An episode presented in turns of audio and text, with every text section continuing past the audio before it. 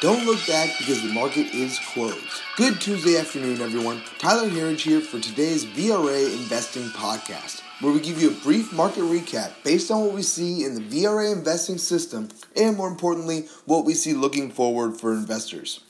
Today was a hugely important day for the markets. If you tuned in yesterday, you know that globally there was only one broad market index that closed above its 200 day moving average, and that was the Dow Jones. With this extreme level of downward pressure, the VRA system saw today is probably the most important day for the markets since our 2016 election here in the United States after Trump was elected, there was a lot of uncertainty about what the next step would be for the markets. There was a major concern that our markets could crash.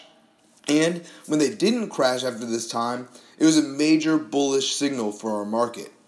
Now, today we see this as very similar, as we had three out of our four major market indexes below our 200 day moving average, and globally, all major indexes were below the 200 day moving average going into the day. If we had stayed below these averages, we could have expected to see a major decline, major slide downward from selling pressure, whether it be from algorithms or individuals triggering off of being below the 200 day moving average, um, and, and much other negative news in those regards.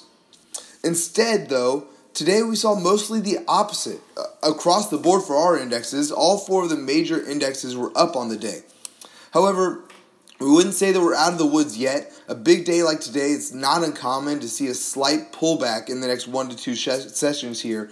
Uh, however, there's one key area of support that we're watching closely, and that is the recent October 11th lows. Uh, like I said, a slight pullback would be to be expected. However, a drop below those recent lows would signal much more weakness to come and could signal um, a, a far worse increase of the chances that bearish sentiment could take this market lower.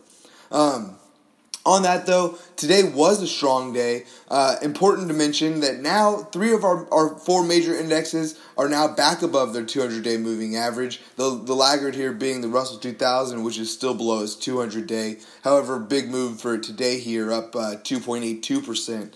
Um, but so let's get into our today's markets. The Dow Jones finished up 2.17% on the day, or 547 points to close at 25,798. Um, and important to note here that not a single one of the Dow 30 uh, closed down on the day. Everything was positive. Everything was green for the Dow today. So good, good signs there.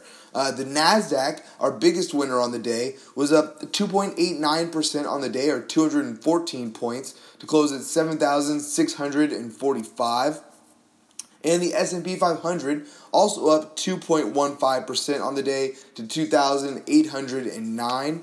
Uh, and lastly, like I said, the Russell 2000, the only index that we have here that's below its 200 day moving average, with a big day today, 2.82% up or 43 points to close at 1,596.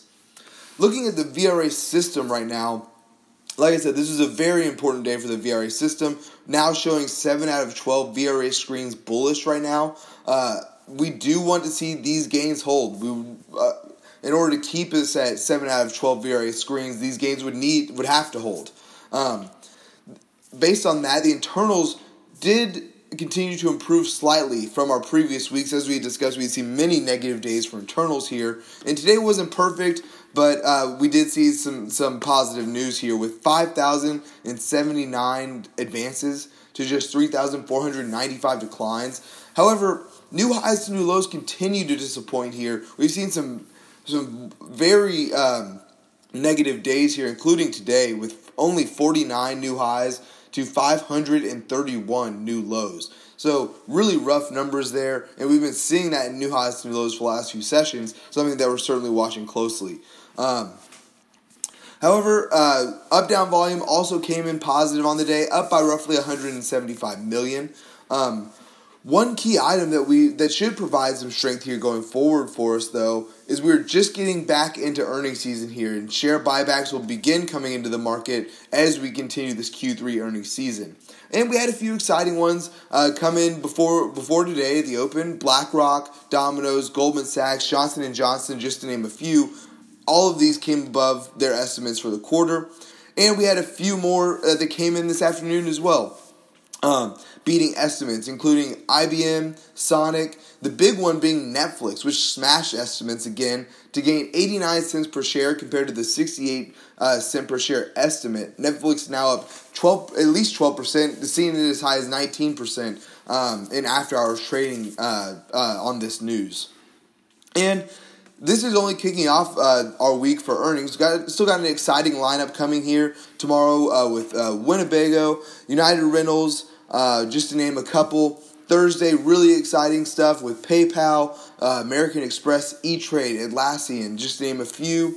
And Friday, we've got Schlumberger, P&G, and Honeywell, just to name a few there as well. So. Um, Stay tuned. We'll be reporting on some earnings here as well. As well as later this week, we also have a few economic announcements coming, including housing starts, building permits, crude inventories, which should give some action either in oil or in the housing stocks. So uh, definitely some exciting stuff coming up later this week. And as I mentioned, it's a crucial week here uh, for markets. Continued good earnings reports, share buybacks, and good economic news will be crucial to keeping these markets above their 200 day moving average. Uh, something that we're watching for closely here, as I've mentioned.